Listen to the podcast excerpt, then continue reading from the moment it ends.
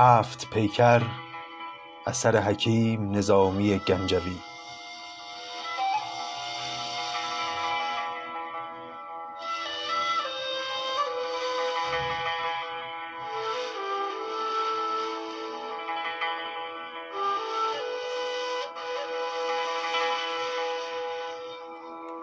قسمت هفتم.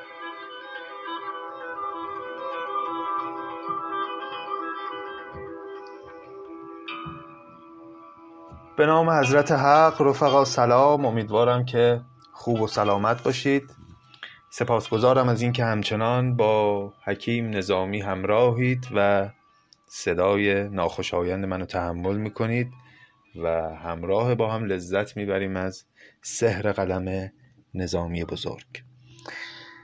پیش از اینکه قسمت جدید رو شروع بکنم و ادامه قصه رو لازم این تذکر رو عرض بکنم که شنیدن این بخش از داستان و البته برخی از بخش های دیگه که در قسمت های آینده هم بهش برمیخوریم برای کودکان مناسب نیست.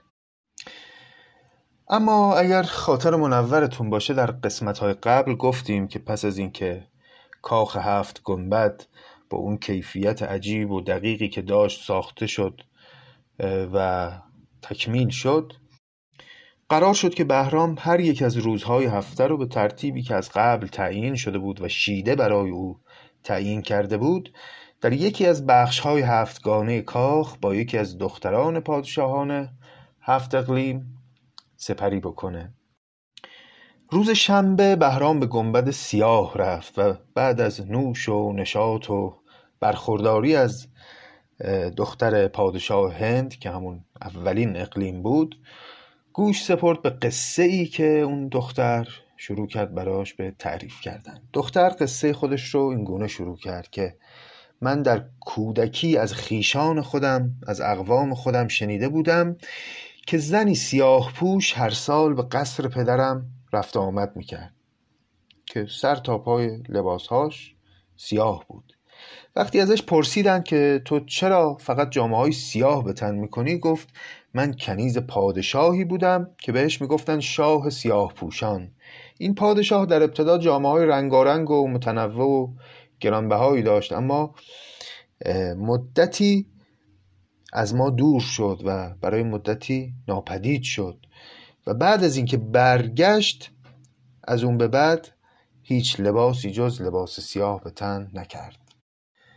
پادشاه درباره علت ناپدید شدنش و سیاه پوش شدنش چیزی به کسی نمی گفت تا اینکه من یک روز با محبت و اصرار فراوان رازیش کردم که این راز رو برام فاش کنه. جناب پادشاه بیان ماجرا رو این گونه شروع کرد. گفت که یک روز فردی به قصر ما اومد که تمام لباسهاش سیاه بود. علت رو از او جویا شدم هیچ پاسخ نداد. و بعد از اصرار فراوان من گفت در سرزمین چین شهری وجود داره به نام شهر مدهوشان که هر کس در اون شهر اقامت کنه مثل من سیاه پوش خواهد شد.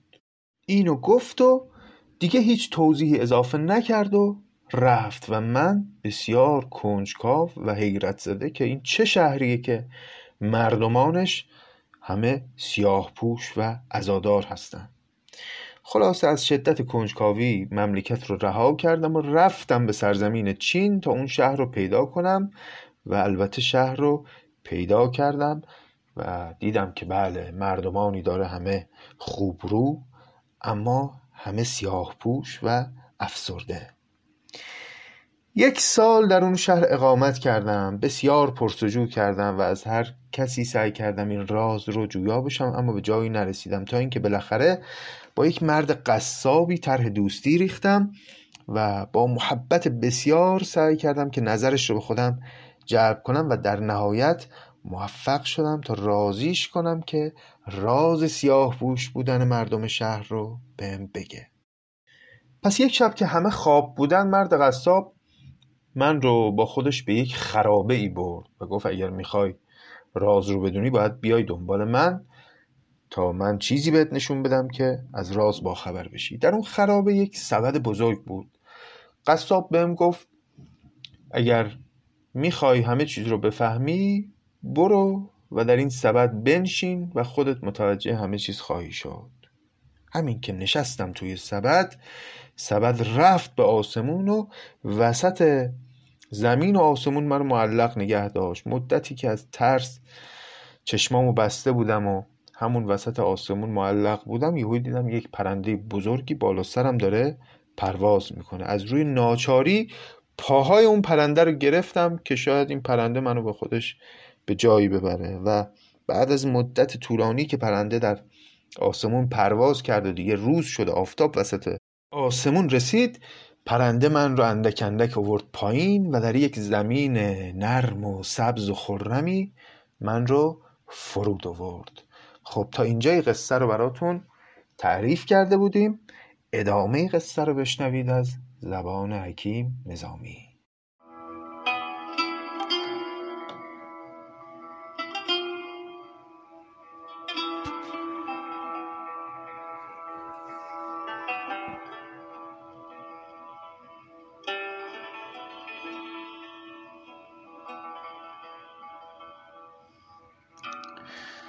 اوفتادم چو برق با دل گرم.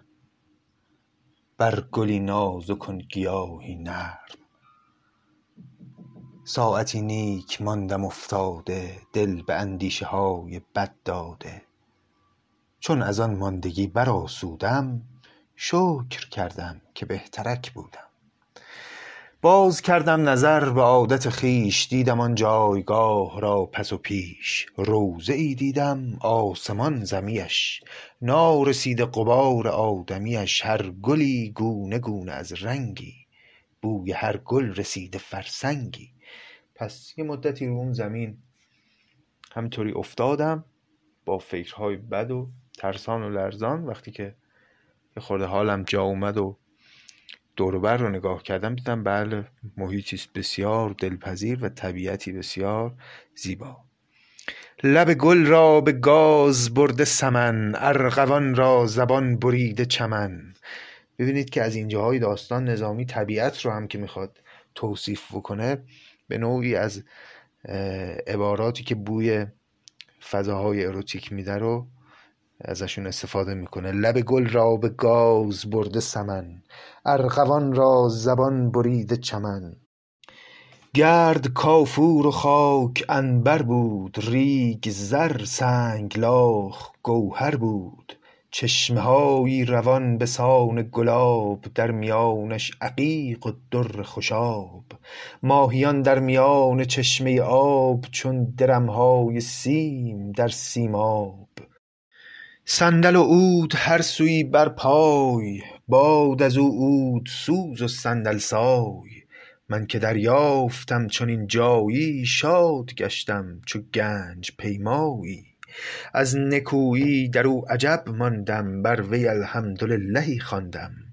گرد برگشتم از نشیب و فراز دیدم آن روضه های دیده نواز میوه های لذیذ می خوردم شکر نعمت پدید می کردم تا شب آن جایگه قرارم بود نشدم گر هزار کارم بود اندکی خوردم اندکی خفتم.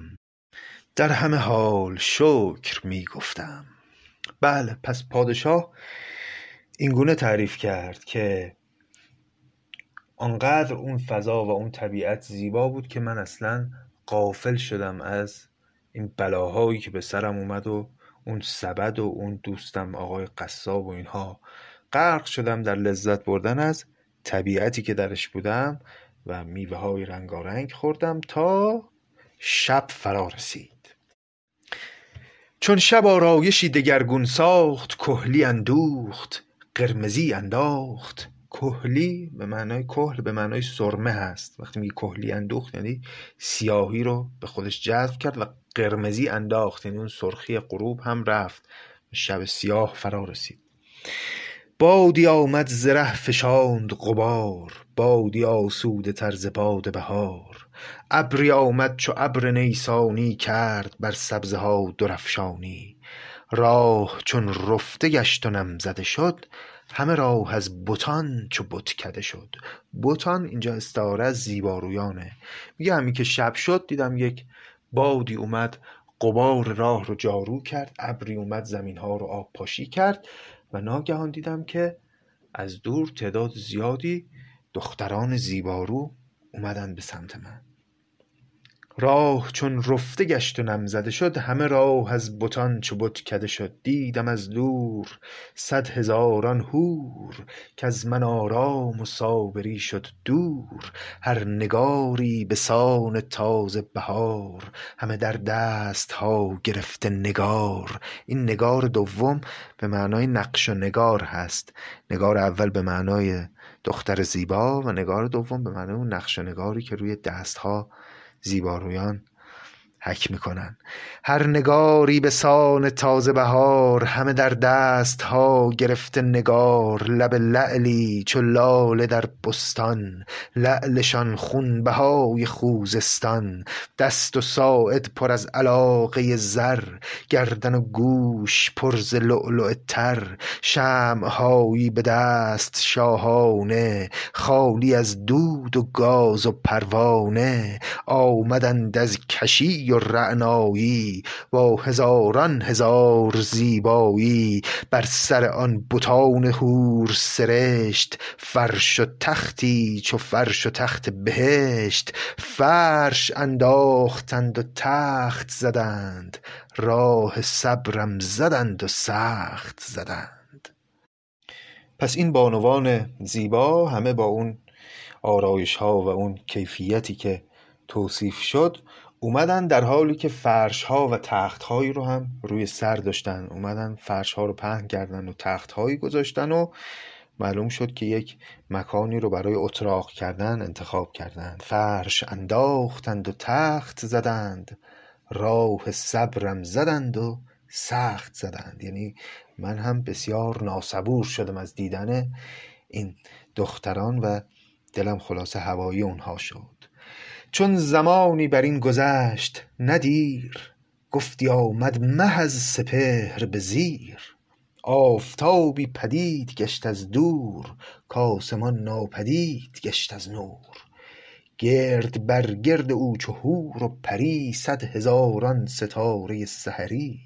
سرو بود او کنیزکان چمنش او گل سرخ آن بتان سمنش.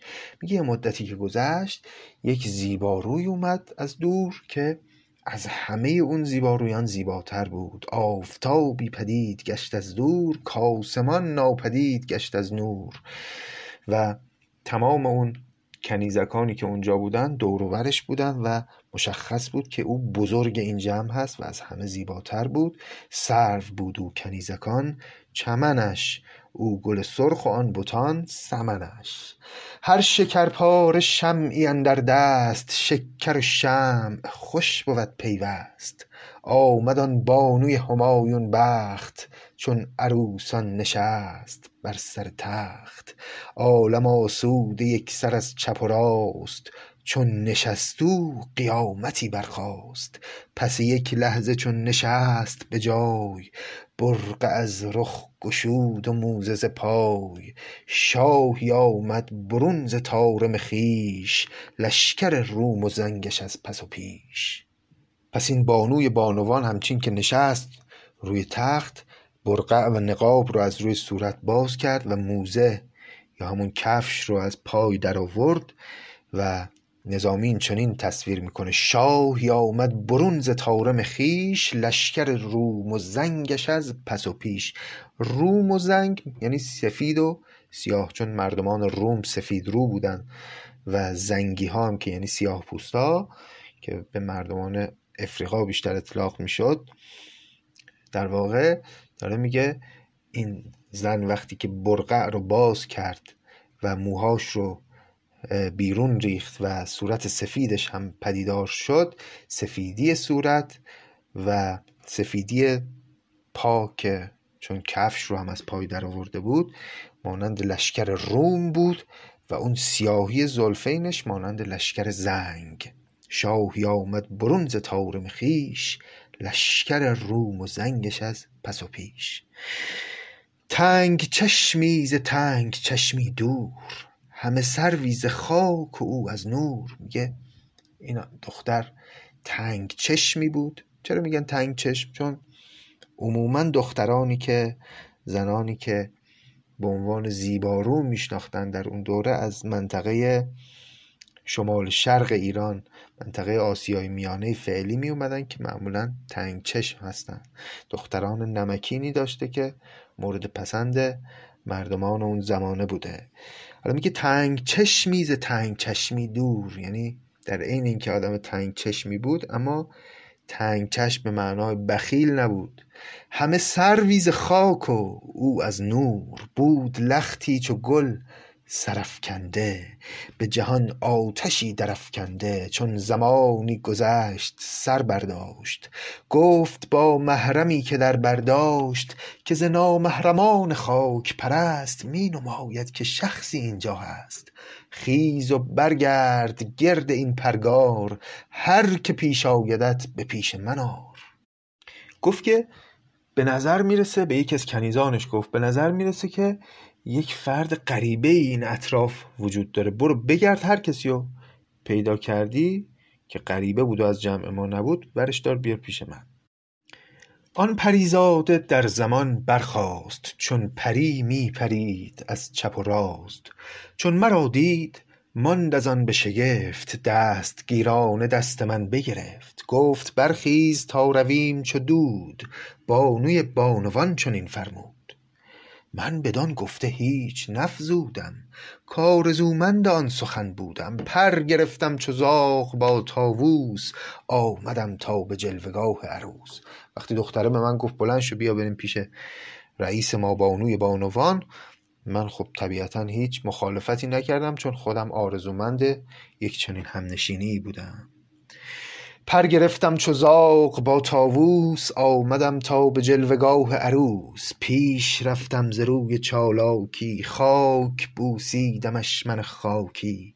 خواستم تا به پای بنشینم در صف زیر جای بگزینم.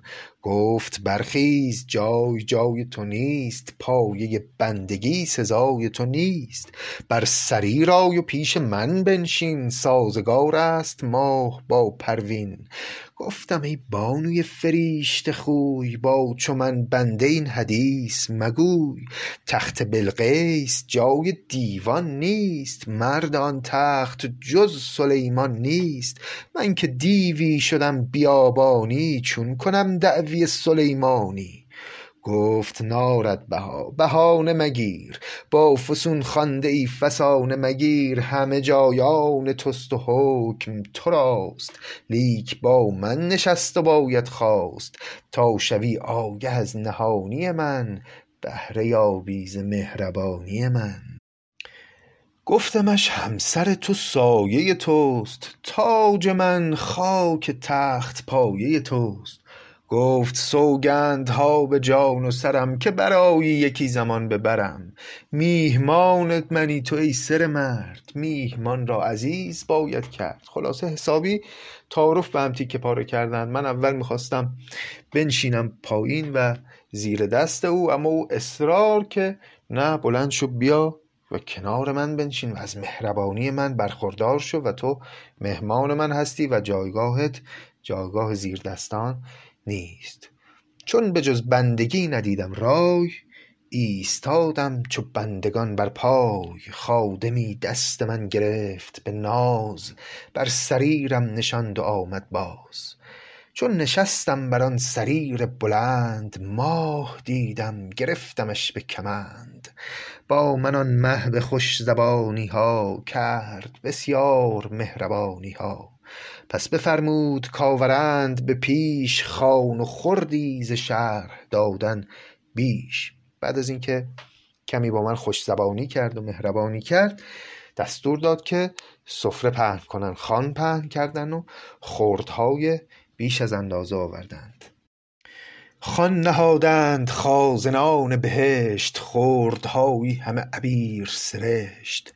خوان ز پیروزه کاسه از یاقوت دیده را زو نصیب و جان را قوت. هر چه اندیشه در گمان آورد مطبخی رفت و در میان آورد. یعنی هر غذایی که فکرش رو بکنی اون مسئول آشپزخانه مطبخی رفت و آورد گذاشت سر سفره.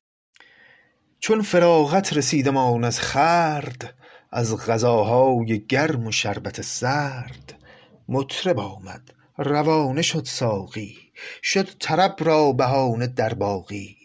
هر نسفته دری دری می سفت هر ترانه ترانه ای می گفت رقص میدان گشاد و دایره بست پر درآمد به پای و پویه به دست. شمع را ساختند بر سر جای وایستادند همچو شمع به پای. خلاصه بعد از غذا خوردن و شراب خوردن نوبت به رقص رسید و دختران همه ایستادند و شمعها بر سر نهادند و شروع به رقصیدن کردند. چون ز پا کوفتن برآسودند دست بردی به باده بنمودند. شد به دادن شتاب ساقی گرم برگرفت از میان وقایع شرم. وقایع به معنای روسری و هر چیزی که کسی رو از یک بی افتی می‌تونه حفظ بکنه. میگه وقتی که ساقی شراب رو بسیار داد به حاضران دیگه شرم از میان برخاست. من به نیروی عشق و عذر شراب کردم آنها که رتلیان خراب. یعنی من به عذر اینکه مست بودم کارهایی کردم که در شعنم به عنوان یک پادشاه نبود کارهایی رو کردم که رتلیان خراب می‌کنن وان شکر لب ز روی دمسازی باز گفتی نکرد از آن بازی. یعنی من هر کاری هم می‌کردم و خودم رو بیش از حد خودم به این بانو نزدیک می‌کردم او هم جلوی منو نمی‌گرفت و حرفی نمی‌زد که آقا مثلا نکن یا حد خودتو نگه دار. چون که دیدم به مهر خود رایش اوفتادم چو زلف در پایش بوسه بر پای یار خویش زدم تا مکن بیش گفت بیش زدم. یعنی هرچه او بیشتر به من می‌گفت نکن من بیشتر بوسه بر او می‌زدم. مرغ امید برنشست به شاخ گشت میدان گفت و گوی فراخ. عشق می باختم به بوس و به می با دلی و هزار جان با وی. گفتمش دلپسند کام تو چیست؟ نامداریت هست نام تو چیست؟ گفت من ترک نازنین اندام نازنین ترکتاز دارم نام. گفتم از همدمی و همکیشی نامها را به هم بود خویشی. ترکتاز است نامت این عجب است. ترکتازی مرا همین لقب است. خیز تا ترکوار درتازیم هندوان را در آتش اندازیم. قوت جان از می مغانه کنیم. نقل و می نوش عاشقانه کنیم خلاصه بعد از مدتی سر گفتگو هم باز شد و من اسمش رو ازش پرسیدم. گفت من اسمم ترکتاز هست. گفتم عجب. دیدید که اشاق وقتی می‌خوان با هم آشنا بشن ابتدای دنبال نقاط مشترک میگردن. این پادشاه هم گفتش که عجب اسم شما ترکتازه. از غذا لقب بنده هم ترکتازه پس حالا که اینطوره خیز تا ترکوار. در تازیم هندوان را در آتش اندازیم. هندوان را می‌تونه اینجا استعاره از غمها و اندوه باشه و یعنی بیا به شادی وقت بگذرونیم و غمها رو دور بریزیم. قوت جان از می مغانه کنیم نقل و می نوش عاشقانه کنیم. یافتم در کرشمه دستوری از میان دور گردد آن دوری. دستوری به معنای اجازه هست. میگه در کرشمه های این بانو من احساس کردم که داره به من اجازه میده که از میان دور گردد آن دوری. یعنی بهش نزدیکتر بشم. یافتم در کرشمه دستوری از میان دور گردد آن دوری. غمزه می‌گفت وقت بازی توست هان که دولت به کارسازی توست. خنده می‌داد دل که وقت خوش است بوسه بستان که یار نازکش است. این که میگه خنده می‌داد دل دل دادن کنایه از جرأت دادن. الانم گاهی مردم میگن میگن مثلا من دلش رو ندارم این خطر رو واردش بشم. اینجا داره میگه خنده می‌داد دل که وقت خوش است. یعنی خنده های او نوعی بود که به من جرأت می‌داد که از او بوسه بستانم. خنده می‌داد دل که وقت خوش است. بوسه بستان که یار نازکش است. چون که بر گنج بوسه بارم داد من یکی خواستم هزارم داد.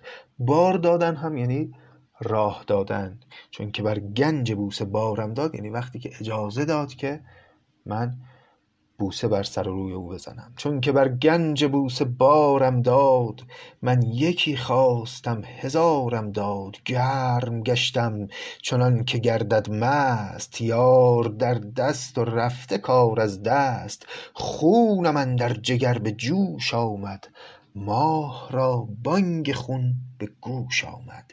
اینجا در مصرع دوم ماه استعاره است از همین بانو.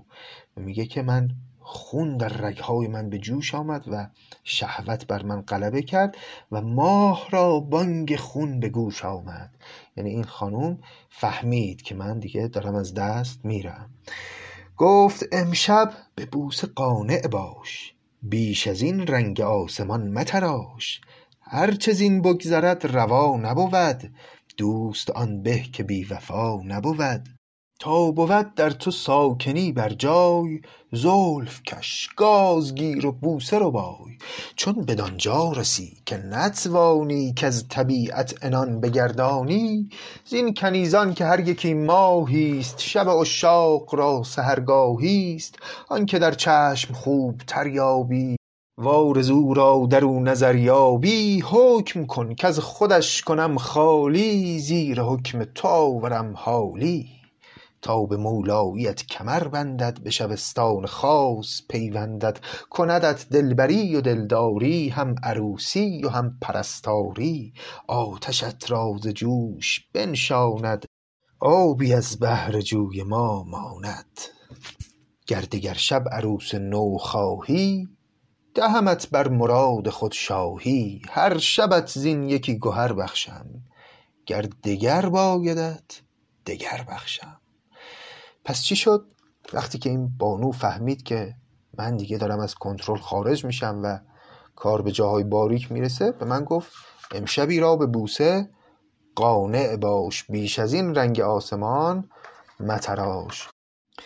و به من گفتش که اگر می‌تونی بر خودت مسلط باشی تا بود در تو ساکنی بر جای. زلف کش گاز گیر و بوسه ربای اگه می‌تونی بر خودت تسلط داشته باشی من در اختیار تو هم و در این حد هرچه که بخواهی در خدمتم. اما چون بدانجا رسی که نتوانی که از طبیعت انان بگردانی به اون جایی می‌رسی که دیگه طاقتش رو نداری یکی از این کنیزان زیبارویی که اینجا هستن رو انتخاب کن. هر کدوم رو که بخوای من در اختیار تو می‌گذارم و به هر نحوی که میپسندی اون شب رو با او به صبح برسون. و اگر باز کنیز دیگری هم خواستی باز کنیز دیگری به تو خواهم بخشید. این سخن گفت و چون از این پرداخت مشفقی کرد و مهربانی ساخت. در کنیزان خود نهانی دید آنکه در خورد مهربانی دید. پیش خواند و به من سپرد به ناز. گفت برخیز و هر چه خواهی ساز. ماه بخشیده دست من بگرفت. من در آن ماه روی مانده شگفت. کز شگرفی و دلبری و کشی بود یاری سزای نازکشی. او همی رفت و من به دنبالش بنده زلف و هندوی خالش.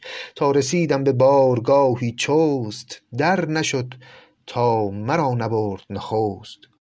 رفتیم به اتفاق اون کنیزک تا رسیدیم به یک ساختمان خیلی زیبا بارگاهی چست. در نشد تا مرا نبرد نخست. ابتدا من رو وارد کرد بعد خودش وارد شد.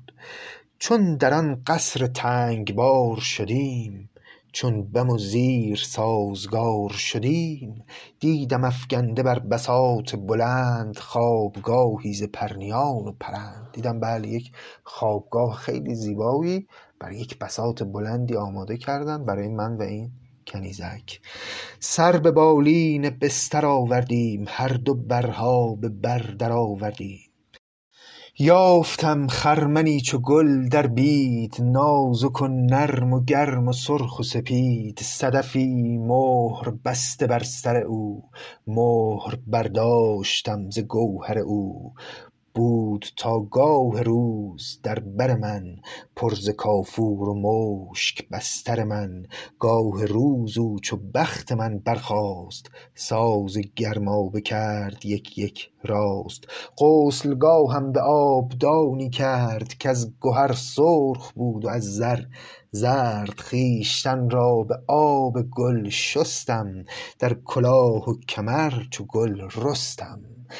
پس رفتم با اون بانو بر اون تختگاه و رفت آنچه که باید می‌رفت که نظامی با زبان استعاره و کنایه بیان کرده و خوبه که دوستان حتما وقتی که شعر رو میشنون یا می‌خونن به اون جنبه های استعاری کلام توجه داشته باشن که همه معانی رو دریابند. چون این اروتیک ترین معانی رو نظامی اینجا در واقع برای اینکه از اون پرده افاف هم خارج نشه و در عین حال کلام هنری باقی بمونه و جنبه ادبیت خودش رو به تمامی حفظ کنه زیباترین شکل ممکن با بیان استعاری تمام اون جزئیات یک رابطه تنانه رو بیان کرده نظامی.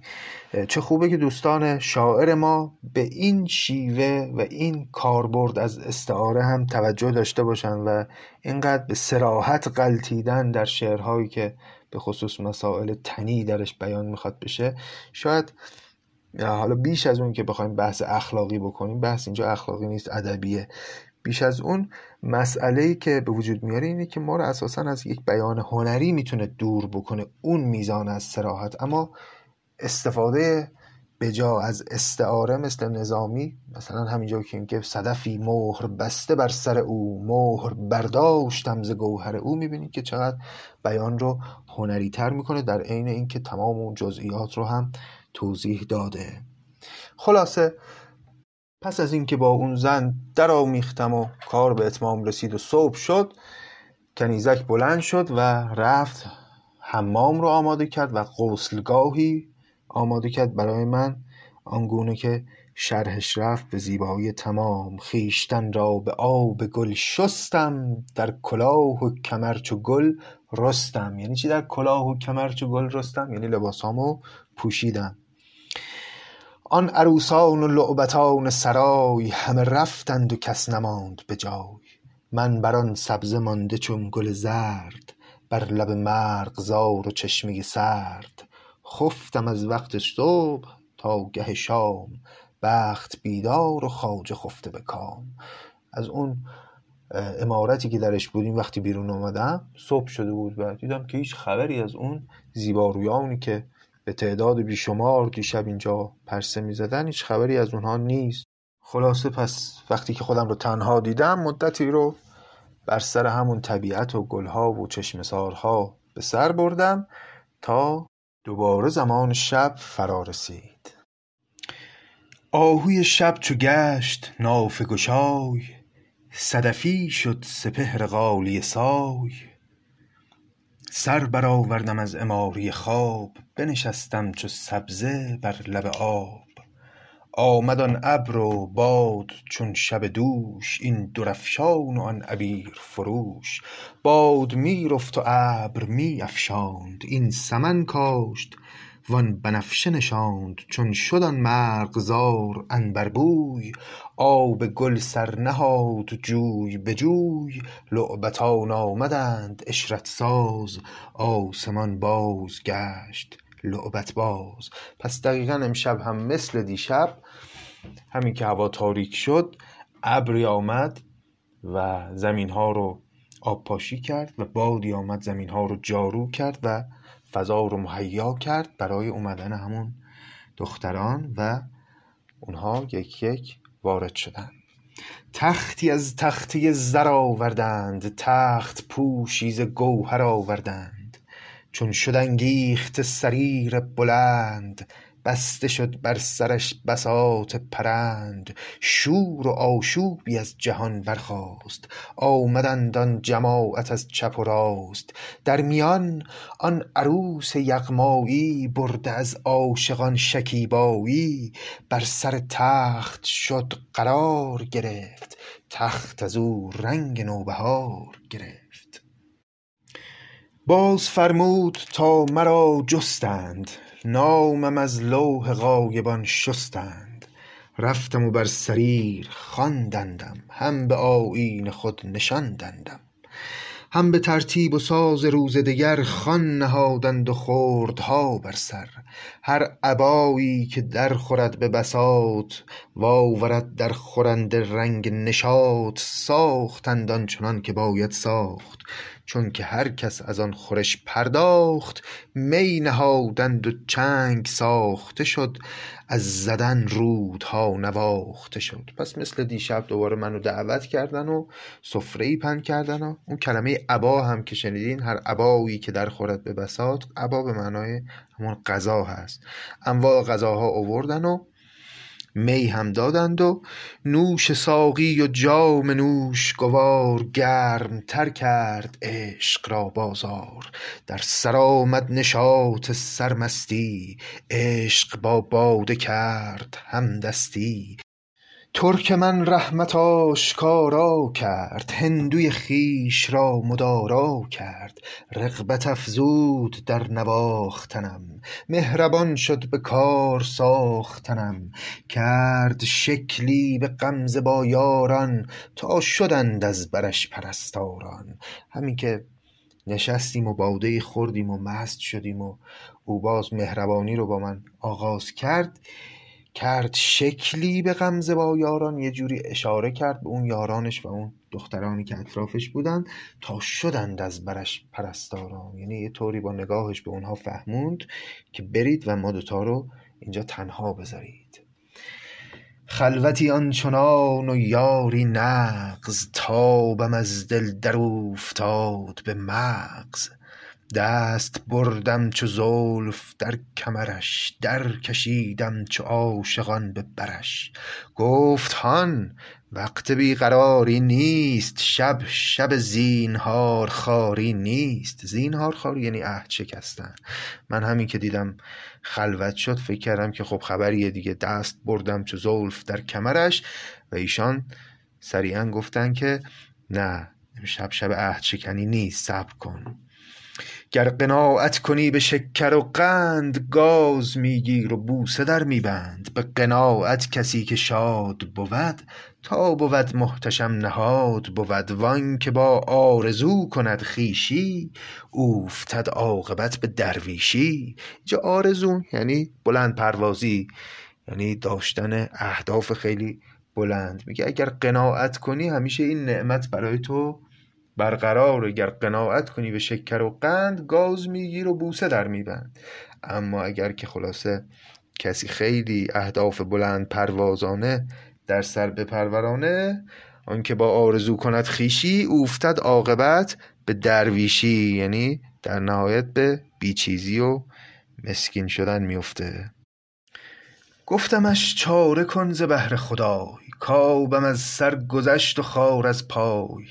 هست زنجیر زلف چون قیرت من ز دیوانگان زنجیرت شب به آخر رسید و صبح دمید سخن ما به آخری نرسید. گر کشی جانم از تو نیست دریغ اینک اینک سر آن آنک آنک تیغ. این همه سر کشیدن از پی چیست؟ گل نخندید تا هوا نگریست. گل نخندید تا هوا نگریست یعنی تو مثل اینکه تا گریه ما رو در نیاری نمی‌خوای روی خوشی به ما نشون بدی و ما رو به اون آرزومون برسونی. تشنه ای را که او گلوده توست آب در ده که آب در ده توست. قطره ای را به تشنگی مگذار تشنه ای را به قطره ای بنواز. رطبی در فتاده گیر به شیر سوزنی رفته در میان حریر. گر جز این است کار تا خیزم خاک در چشم آرزو ریزم. مرغی انگاشتم نشست و پرید. نه خر افتاده شد نه خیک درید. پادشاه دیگه حسابی طاقتش تمام شد و گفتش خلاصه تکلیف ما رو روشن کن ما رو تشنه می‌بری تا لب چشمه و برمیگردونی. اینجوری نمیشه. چی میشه حالا اگر تو یک روی خوشی هم به ما نشون بدی؟ قطره ای را به تشنگی مگذار. رتبی در فتاده گیر به شیر. سوزنی رفته در میان حریر. یه دوستان کنایه ها رو هم توجه دارن دیگه به چه معناست. گر جزین است کار تا خیزم خاک در چشم آرزو ریزم. اگر غیر از اینه و می‌خوای ما رو سر کار بذاری بگو که اساسا من بلند و برم و این آرزو رو اساسا بهش بیمحلی و بیتوجهی کنم. خاک در چشم آرزو ریزم. مرغی انگاشتم نشست و پرید. با خودم تصور می‌کنم که یک پرنده نشست و پرید. اصلا فکر می‌کنم که رابطه بین ما ایجاد نشده بوده. نه خر افتاده شد نه خیک درید. این هم یه مسئله دیگه که یعنی اصلا اتفاقی نیفتاده. چیزی بین ما رخ نداده.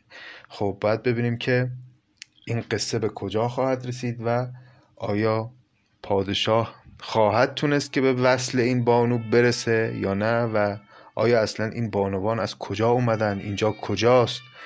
و اون پرنده چرا پادشاه رو در چنین سرزمین عجیبی فرود آورد و اساسا راز شهر سیاه پوشان چه خواهد بود؟ فراموش نکنید که همه این ماجراها رو پادشاهی داره تعریف می‌کنه که در قصه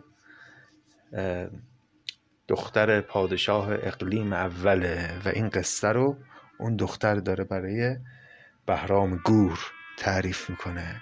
امیدوارم که از قصه لذت برده باشید و ادامه داستان رو با من همراه باشید در قسمت های بعدی. مراقب خودتون باشید. یا حق.